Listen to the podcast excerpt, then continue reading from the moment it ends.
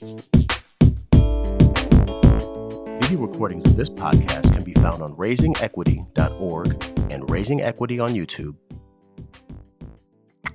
Welcome to Raising Equity. Today we're going to talk about who gets to be angry, who's rushed to forgive. In the aftermath of racial incidents and traumatic shootings, I think it's important for us to reflect on how we cope. What sort of ways do we cope as adults? And then how do we support kids? How do we talk to kids about these racial incidents that are happening? So I have with me today a friend and sorority sister, Dr. Jameca. She owns her own private practice, Emergent Psychological Services. She's also the director of the Applied Educational Psychology and School Psychology programs at Webster University, on the board of the Missouri Psychological Association, and a past president of the Association of Black Psychologists chapter here in St. Louis.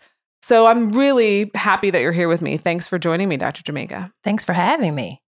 So, this question of, right, in the aftermath of these incidents, you know, how, what are the different ways that people cope? How do we, what do you see after, after there's a shooting or some sort of racial incident that's happening in society? What are people coming in talking about? I think the sad part is that these incidents are happening so frequently. So frequently.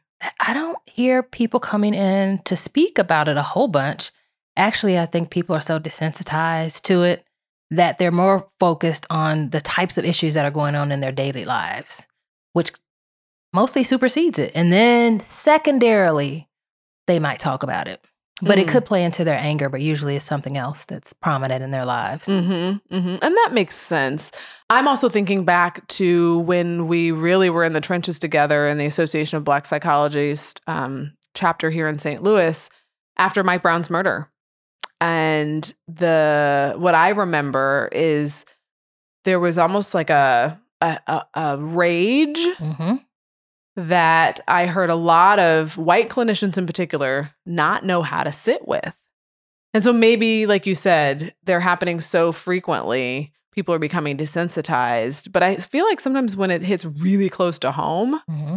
it it it causes people to to um what's the word like simmer the rage that they have is so palpable yes that they don't know what to do with it yes and we did see that around Ferguson. I remember being here and what that was like. You felt it. It's almost like you felt it in the air. Um, everywhere. Well, I can't say everywhere, but definitely for the people of color. And it was something that kind of simmered with them for a, a long time, maybe a year or years. It could still be simmering. So for us here in St. Louis, we all felt it. So I don't know if these other incidents that happen in other cities impact us in the same ways that it did because this was local for us and mm-hmm. it was mm-hmm. on our local news. When I talk about this to my students, I take them back five years and say, Do you remember how often this was on the news? On local news and national news. So for us living in St. Louis, it was every you couldn't turn any channel and not see it. You couldn't turn any channel and not see Mike Brown's body laying in the middle of the street. And that was a, a great deal of trauma. Yeah. It actually makes me think about some of the research we have around 9 11 mm-hmm. that some people who were not there, but who watched it on mm-hmm. TV and were exposed to it mm-hmm.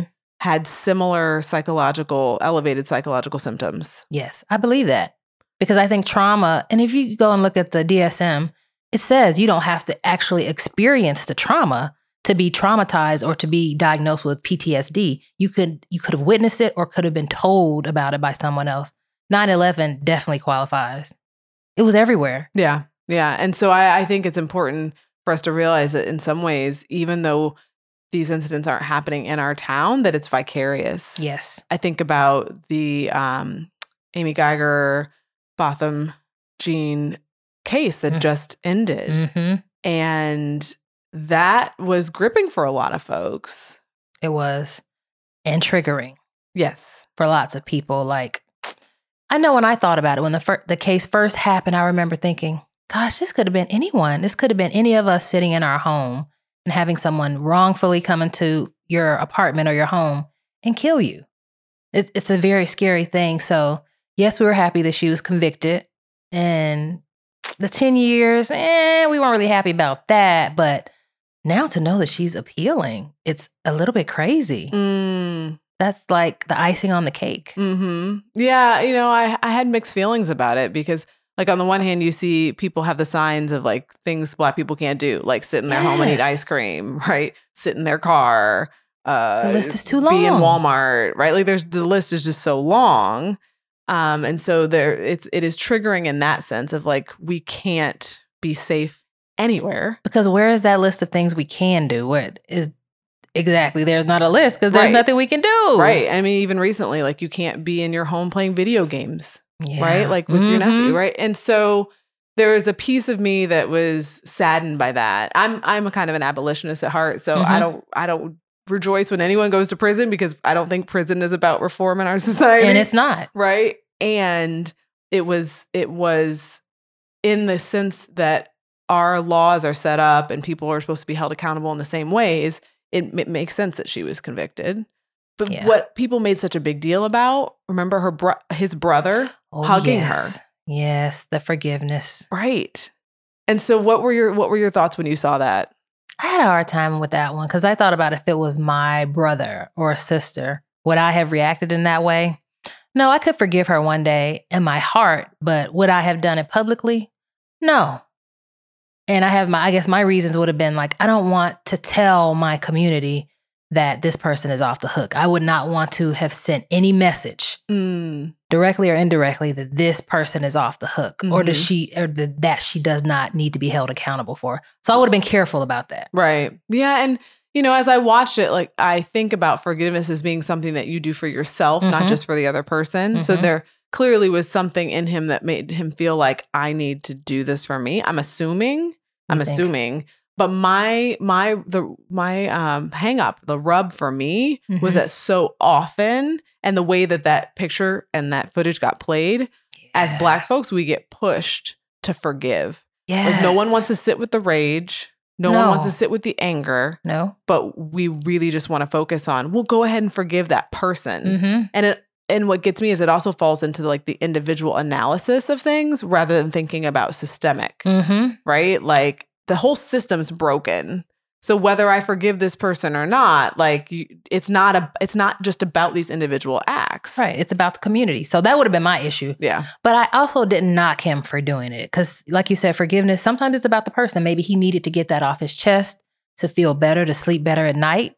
Maybe that's what he was taught. That maybe that's how he was raised. Maybe that's part of their religion. I'm not sure. yeah i don't know but i do i do think a lot about like who gets to who gets to be angry like whose anger gets to be tolerated and whose doesn't Well, not black folks. Yeah. Yeah. There was a researcher, there's a researcher, I think his last name is Martin, who does mm. research on anger. And he talked mm. about the fact that we often think of it as a bad emotion, like Mhm. something we don't want that causes us problems that we have to work to manage. And then actually, we should be appreciative of our anger because it can cue us into places where there's injustice Yes. where we want to maybe be motivated to change things Mm-hmm. and that our anger should be understood as as possibly a helpful it's a, just like our sadness Mhm. is is pointing to maybe a grief or a loss or something we long for our anger is also pointing us towards injustice and places where we want change and so to not think of it as a bad emotion i don't know in your practice do you find people who are feeling like they don't want to touch their anger or their anger is bad Yes. But I see that mostly from women. interesting I don't see that a lot from my male Mhm. patients. Well, and that makes sense. I mean, guys are socialized like it's it's almost more acceptable for them to be angry than They for can women. be angry. Mm-hmm. They don't have a problem with it. But women, they're like, um, I shouldn't be angry. And I'll be like, yeah, you should. You should. I- Mhm. This is the time. But I think for women in this country, we don't often know when that time is. When is the time that I'm supposed to be angry internally or visibly? mm-hmm. And two different things. But for women, the society tells us we should never really be angry externally.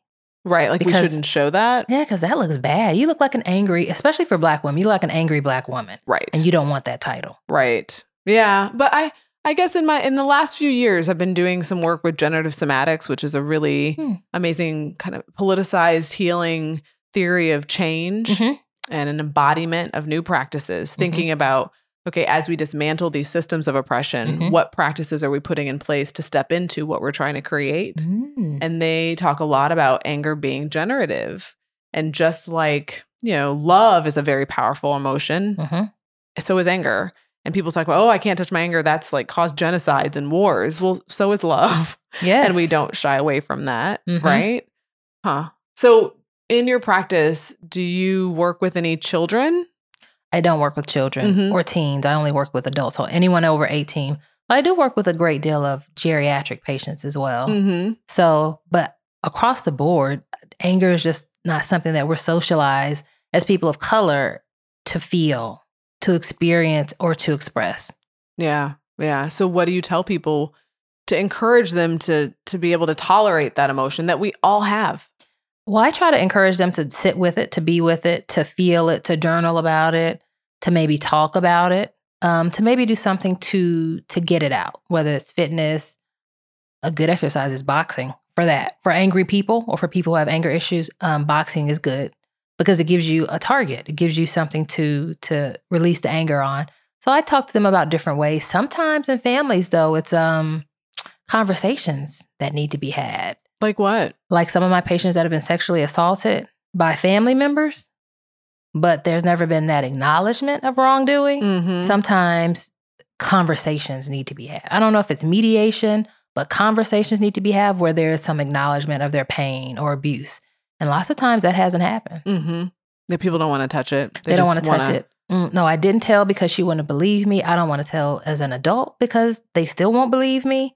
Or I did tell when I was a child and they didn't believe me and they told me to just uh, sweep it under the rug and get Mhm. over it. Mhm. Or I was abused by multiple family members and I still continue to go to the same family functions 30 years later with with those people because that's what I'm expected to do. Mhm.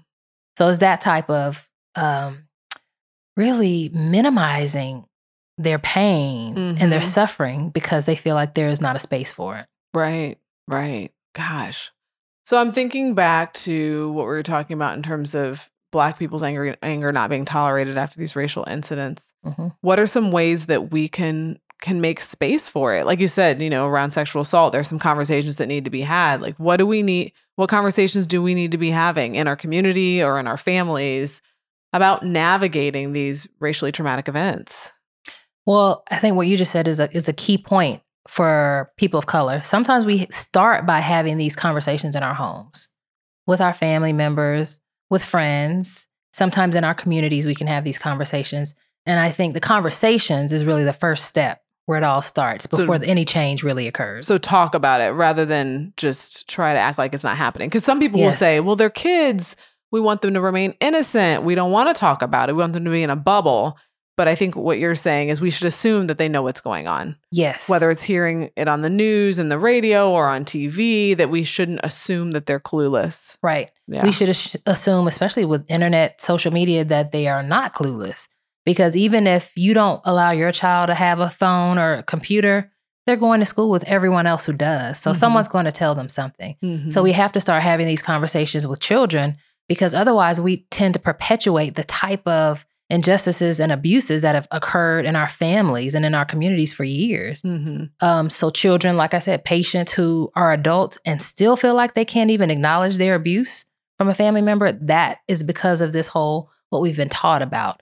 Don't disrespect your elders. You don't tell your adults or your elders that they were wrong. Mhm. And you definitely don't tell family secrets. That's a big part of it as well. hmm Hmm.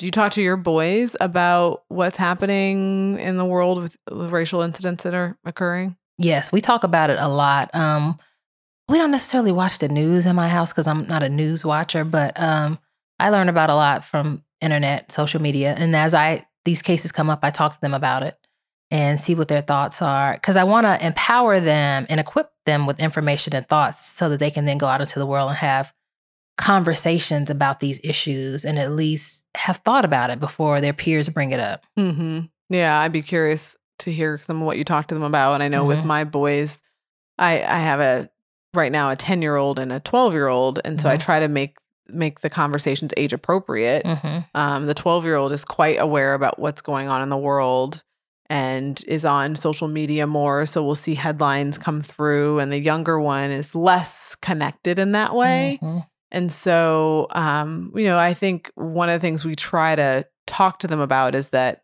as black boys in the world, they, they might have a stimulus value for some people. Mm-hmm. And so some people might make assumptions about them, but Mhm. that that's not theirs to carry. Mm-hmm. That I want them to be aware of it, but for them to understand that there's nothing wrong with being who they are. Yes. I don't want them to walk around the world clueless that Mhm. people might have a negative view on black boys, especially as they're growing into their teenage years and they're getting taller and out in the world and and you know we- wearing a hoodie or just Mhm. being.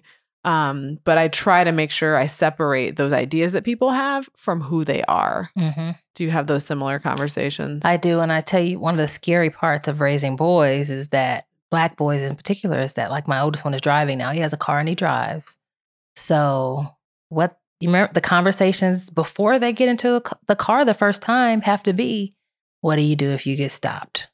This is what you do insurance, license, registration, hands here, do this, call me, don't do this, speak in this tone, speak at this pace. It's all very real because if they get pulled over nine times out of 10, it's probably going to be by a non cop, I mean, a non color cop. So Mhm. they have to know what to do and what's going to be seen as acceptable. hmm So um, that also comes with the conversation of the same thing that you said, which is you're going to be seen by the world as a black man, even though here in the house you're just a teenager, you're just a boy. Right. But the world is going to see you, especially by height. If they're tall, they're going to see you as a black man and treat you as such. Yeah, yeah. And the reality is it's it's about the system of policing. So it could be it could be a black police officer. And still get similar treatment. Yeah. Yeah, because they've been socialized in a way to like have these assumptions and make these connections, especially here in St. Louis, um, where there are police officers who will say, Yeah, I want to be where the action is, like assuming because there are lots of black people in North St. Louis and in places of St. Louis that that there's going to be action. Like that's something they're seeking and wanting to engage in. hmm So you know they're kind of raring to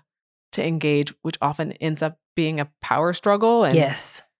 not ending well for citizens.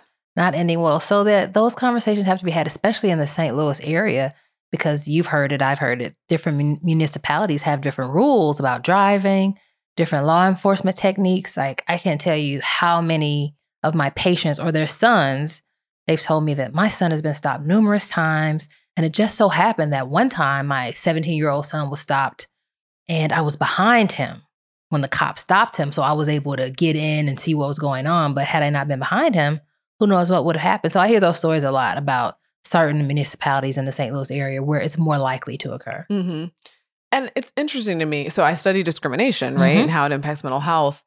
That oftentimes when people are coming into therapy, they'll talk about these in- interactions, these encounters, but they don't often make the connection to how it's impacting them psychologically or No. emotionally. They never make the connection. You you're probably usually the first person to tell them that there is a connection, like I am. When I see them in therapy, I'm like, well, you know, like A and B are connected. Like the reason you have these migraines every day is probably because of this. And they're like, really? Why do you think so? And then I'll lay it out for them and then they'll be like, oh, okay, but they've never because I think as as black people, we haven't been taught and raised to be sick, really to be Mhm. victims. Well, I, I think also it's it's in our experiences. Any person who has a marginalized background, Mm. you have to find a way to keep living, right? Survival. So, right. So part of my research is understanding that not everyone who's experiencing discrimination has negative mental health effects, and Mm-hmm. so I want to try to understand like who, when, where, why. So that we can maybe buffer people from the negative Mm. effects. And if we find out ways that helps people cope, we can exacerbate, you know, we can increase Yeah. that sort of resilience or coping.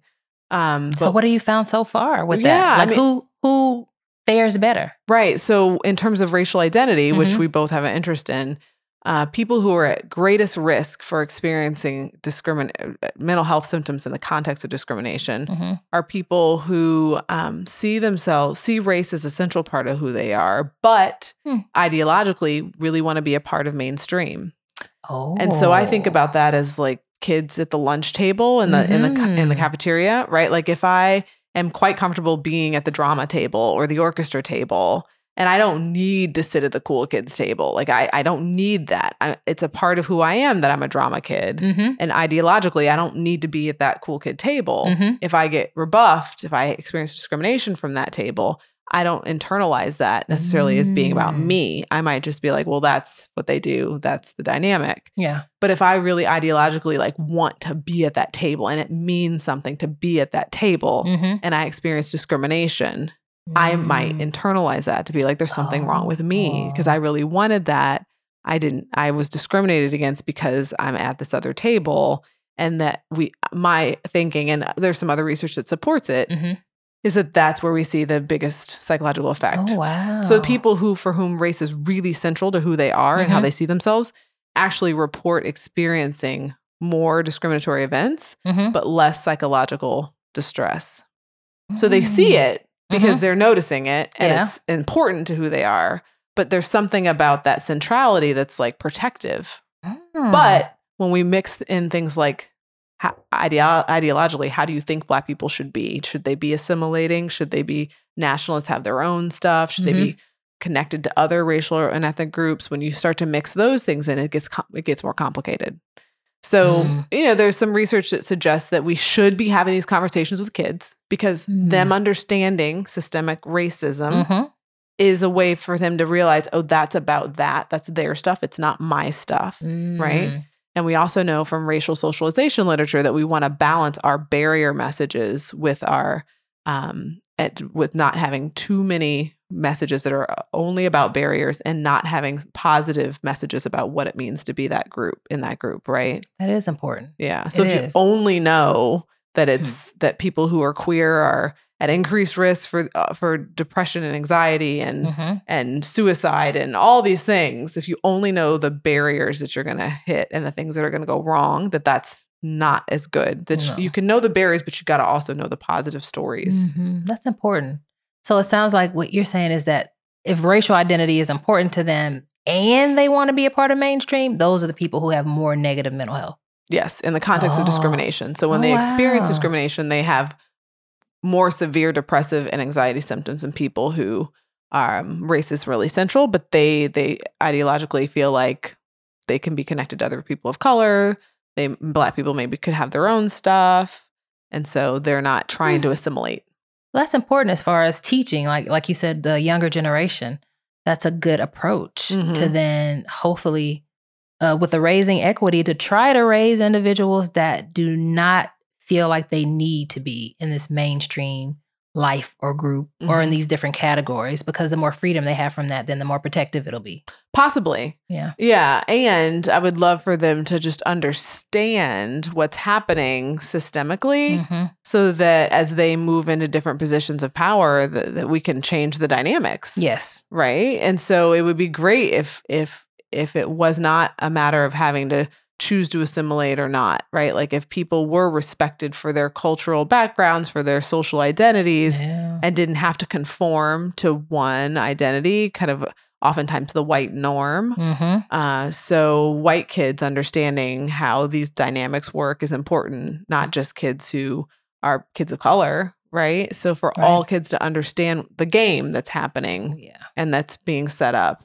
and for them to decide do they want to play that game. And I'm seeing I'm seeing young people of, in all sorts of ways push against binaries and the categories in ways that is that I think are amazing. And as these incidents happen that Mhm. continue to like show the stark disparities of how Mhm. black bodies are treated Mhm.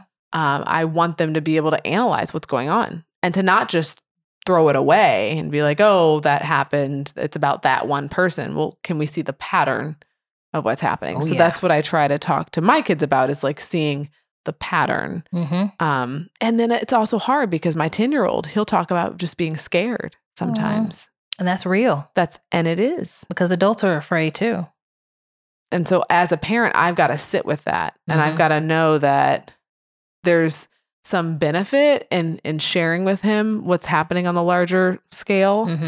Uh, I have to remind myself of that because it's hard to sit with my kid being scared. hmm But I mean, he's scared about. I mentioned 9/11, right? He, they Oh, learned yeah. about it. They learned about it at school. The Mhm. teachers told them where they were on 9/11. We're Wow. talking about going to New York. He has a dream about 9/11 Oh, happening while he's in New York, right? So I think I'm sharing that to say that I don't think we should not talk about race, class, sexual orientation, gender identity Mhm. for fear that they might get scared because Right. they get scared about other things too. Yes. And we support them and we know they need to know about 9-11 or Pearl Harbor or right? Like they, Mhm. they need to understand what's happening. So we need to be able to tolerate it Mhm. around social identities. Yeah. And it is hard as a parent, but you have to have the conversations because that's part of how you equip them with what they need to walk out the door into the world. Yeah. Yeah. As you were president of our chapter of the Association of Black Psychologists, like, is there anything that from your time in, in that position that you would share with folks that you learned about being Black and being a psychologist? I don't know if I learned it so much during that time. Um, but I can tell you what I did learn during that time is that we have some really um, good Black psychologists in the city of St. Louis that are an older generation that did so much more um, social justice and work than we do. Mm. Um, like Dr. Williams and Dr. Cross and all those people, they, you know, they pulled together to have a community health center where they treated people um, years ago, like in in the Midtown area. I think it was right off of Union and Delmar, um, where they they treated African American patients, like in the '60s or '70s. That was so progressive. And do you, um, I mean, these professionals came together to do that. So they were all psychologists. So those type of great things I learned about them and what they did and how they have instilled so much hope in us. And they're kind of sitting back waiting, like, we want you to do all these things now because you have the money, you have the social media, you have all these things, and they're expecting these things to happen. But it has been it's been very difficult because we're all so busy now with all these other things that have come up. But um, so I think that's probably the biggest thing I learned from them, like learning about what they did and and their expectations. Mm. Interesting. So feeling like a little bit of pressure Yes. as the new generation that we Mhm. need to get our stuff together. yes, what to do because all these people have families and everything and careers and spouses, but they still found found time to come together and do these things. And they had a really systemic approach to the city of St. Louis and how to treat mental health. And to push back just a little bit, these were men. Yes, they were men, so they had a spouse at home that were taking care of their children. Right. So, and I think they maybe had one, one female. Um, she was present and active. I'm not sure who was taking care of her kids or if she had kids. That's a good question. I'm not sure. Right. But just So, yeah. even thinking generationally, the expectations. That gender privilege is always there. Yeah, it's all intersecting. Yes. So, yeah. but yeah, so a lot of different things like that um, that I learned from them. And just since I was president of the ABPsi chapter in St. Louis, uh, getting to meet so many other psychologists, so many young therapists, and um, people in the community who need help and possibly have a different way and a progressive way of treating people or um, interacting with people in the community. I think that's been one of the best things too. hmm Yeah. So post these traumatic events, what should people be on the lookout for in terms of their own symptoms? Well, I would say the desensitization is one of the main things to look for this um, feeling of being numb to things. I think can be a precursor to other bad things that can happen later. Uh, similar to anything else, if you suppress any bad feelings or sad feelings for so long, at some point they're going to come out. And when they do, what is that going to look like? Mhm. Who's going to be affected? What are you going to do? What are you going to say? So I think sometimes we're all inundated with these stories of these um, instances of injustice, and we don't often know where to put it. So we just don't. We don't put it anywhere. We just don't. We just don't deal with it. And so that's kind of hard to notice in yourself if you're becoming desensitized. I Mhm. guess that might that might speak to how we need to make sure we're also checking in with other people or having other people check in on us because Mhm. I might not see where I'm numb and desensitized, Mhm. but someone else who's who knows me or is observing me or is close to me might see that. And I think it is hard to see, especially if you're living in a house or a home or a community with people that are also desensitized. Hmm. So it's hard. It, it sometimes it takes someone who from maybe outside of your home or your community to see that. Um, I had a patient not too long ago was um, female patient, African American, think in her 30s, and she, you could look at her and tell she's visibly angry and upset. And I and I would say, so what are you feeling right now? She'd say nothing. Nothing. I'm like, okay, let's try this again. You're crying and shaking. What do you feel? Nothing. So I think for us in our community, there's this issue of, you know, there's this term alexithymia in the Mhm. um, clinical psych literature that talks about the inability to express or experience or identify emotions. I think a Mhm. lot of us have that Mm. from generations and years of not being able to express emotions because emotions are bad. They're inconvenient. They could get you killed in some instances, like if you think about civil rights and before. So we've been kind of taught and modeled to not have them Mhm. to the point where we don't even recognize them when they Mhm. exist now. Well, it's not even not have them, but not be able to label them. We don't have the vocabulary. We don't even when we feel it. Right. Like, what is that? I don't know what it is. You have to put words to it, right? Right. And it's interesting because with kids, they they can numb and and disconnect and disassociate, but oftentimes they externalize. Yes. So with kids, you know, you might I do some work in schools, like you might have a kid who's running, you know, fleeing the classroom or Mhm. the school, and they just seem like they're acting up or they're agitated. Mhm. And it really it could be around trauma. Like, Yes. There's one little boy who um one of I think his uncle was killed and Mm-hmm. uh it was you know recent and he was just he couldn't get settled and he was being disruptive and he was Mm. running around and so if you don't think about it in the context of trauma it just looks like this kid being bad Mhm. and this kid being disobedient so you know like i said sometimes they might they're they might have similar symptoms as adults but oftentimes they're acting out Mhm. rather than internalizing although Mhm. some kids do internalize Yeah. Adults act out, but they act out in very different ways. Well, and oftentimes drinking as a coping mechanism. So if you're Mhm. finding yourself wanting that drink more often than you did before, Mhm. that there's been research on the the link there between experiencing discrimination and using drinking as a coping mechanism. Mhm. Drinking, shopping, Mm, because the shopping is really the precursor to the hoarding. interesting. Yeah, I mean, you have to shop to get the stuff, unless you do Amazon. I guess that's an option now. Um, but so you have oh yes, that it's an option. sex partners.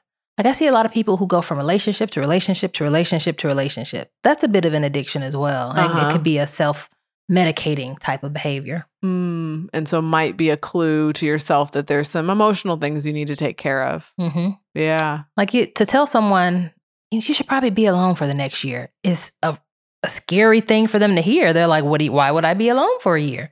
Like so that you can get yourself together. So I can't get myself together in a relationship. No, not not in this way. Mm-hmm. You need to be together before you go into the relationship. Mm-hmm. So that's scary for people because they don't want that being alone. Mm. You know, you think about TV, phones, social media, computers, all these things we have, it allows people to never have to sit still with quiet by themselves. And that's kind of how they like it because it's a way to escape. Right. So that also could be another another way to clue into yourself that it might be worth going to talk with someone if you're not able to sit and be with yourself. Yes, that's a good clue. So in addition to therapy and Mhm. seeing a therapist, what are some other suggestions that you would give people to cope with the either trauma or stress or other sorts of intense emotions they're having? Well, you know, lately, actually, one of the things I talk to my patients about a lot is fitness, like the role of fitness. And I'll ask them if they work out or they have a workout program, if they have a gym membership. And they'll, some of them say yes, yes, but I don't use it, or no, I just don't want to go, or I don't have time to go. Mm. And then I start to pick apart, well, let's see all the other things you have time for. And then they're like, okay, so I do have time. so um, fitness is a good thing for so for people with anxiety, it's one of the best things they can do is to Mhm. work out because it gets rid of all that bodily energy they have. So then they don't have the energy to really be anxious or to have anxious thoughts or to be restless or Mhm. irritable because it's gone. They've burnt it all off. So that's one of the best things they can do. Yeah, and it's also good for mood. Mhm. depressive symptoms because of the endorphins. And I have a colleague who does research on um, exercise and addict- addictions and Really? gambling. Yeah. Mm, it's good for that too. Yes. Yes. Well, if you think about it, it's it, it- it- similar to kind of with the anxiety. Um, it can curb some of the impulsivity. Mm, And they say that kids with ADHD also yes. need to make sure you keep them active. yes. So it doesn't make the impulsivity go away. but it but- makes them too tired to do it. with kids for sure. With Yes. adults, it, it can just help to kind of curb it Mm-hmm. enough so that they can then decide to not gamble Mm-hmm. or not engage with this addictive behavior. Yeah. Uh, it just gives them a few more seconds of decision making. about it. Mm-hmm. Mm-hmm. So diet is another thing too that I tell my patients a lot about. I always try to sit and look at what are you eating every day? Because what you're eating could impact how you feel. You could feel bad because you eat bad. When you eat a lot of processed fried foods, a lot of sugary drinks and foods, it's just not good. So I talk to them about that. Sleep is important and we have to work on everyone doesn't have good sleep or sleep patterns.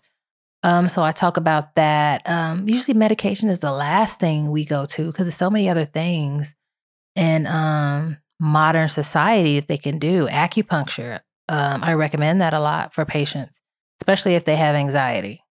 Um, sometimes chronic pain, I recommend that for pain too. So I try to do a lot of things to get them on track, in addition to talking about things that they maybe have never talked about before. Mm-hmm. I think that's good for people to know because they Mhm. often think about therapy as this kind of uh, very Eurocentric, centric, luxurious thing where they just go and talk about their problems. But for Mhm. them to know that therapy can also be about problem solving and Mhm. it can can be solution focused, and you might even be referred out to some other activities or Mhm. practitioners.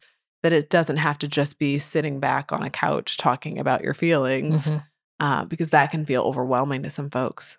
Yes, and and again, it could be too much pressure to identify things that you don't even know are there. Mhm. That's a lot because if you haven't felt or expressed these emotions, and then you're put on the spot and be like, "So what is this? What is this?" That can be a lot. Mm-hmm. So sometimes the conversation centers around many, many other things that are directly or indirectly related to their core issues. Mm-hmm. Yeah. And I'd say for kids, it's just important to know that there are therapists for kids. Like if you see your kid is is having anxiety or worries that that impact and ha- impact their life and have an impact on their on their daily activities, that they also can go to a therapist and they sometimes do play therapy. Yeah, that's a good one for kids. yeah. Art therapy is a good one for kids. Yep. Um, and a lot of the the therapists or counselors that work with kids have this huge toolbox of things that they pull from, which could be music, play, art, movement, other things. Um, so it's yeah, it's a, it's a good thing. They have to be really skilled on what they do because it's not easy to get information from kids. It's much easier for me to get information from adults because adults are skilled at talking Right. and answering questions and digging deeper. Kids, they don't have those same skills. Yeah. Yeah. Well, interesting. I'm I'm appreciative that you came and talked to us because I think sometimes we don't reflect on how we cope after these incidents. Mhm. They just happen and like you said, we we become desensitized, we become inundated. There's one more incident, there's one more comment, there's one more shooting Yeah. And it is exhausting and so sometimes we just disengage, Mhm. but then there also are other ways that that might be maladaptive that we're dealing with things. So I appreciate you sharing with us. Thank you. Yeah. So if people want to follow you or learn more about you or your practice, how can they find you? You can find my website at www.emergentpsychologicalservices.com. On Facebook, it is Dr. J Psych Doc. And on Instagram, it's the Dr. Jameca. Awesome. Awesome. Well, thank you all for joining me. Hopefully, you've gotten some time to reflect on how you cope after we've been inundated with incident after incident. What's coming up for you? How can you reflect on your own behaviors and maybe do something to support yourself, to support your resilience, to support the resilience in the young people that you have in your lives? Because we all are impacted and we all have different ways of coping. It's a matter of being intentional about making sure we're supporting ourselves through our coping strategies. So, thanks for joining me on Raising Equity.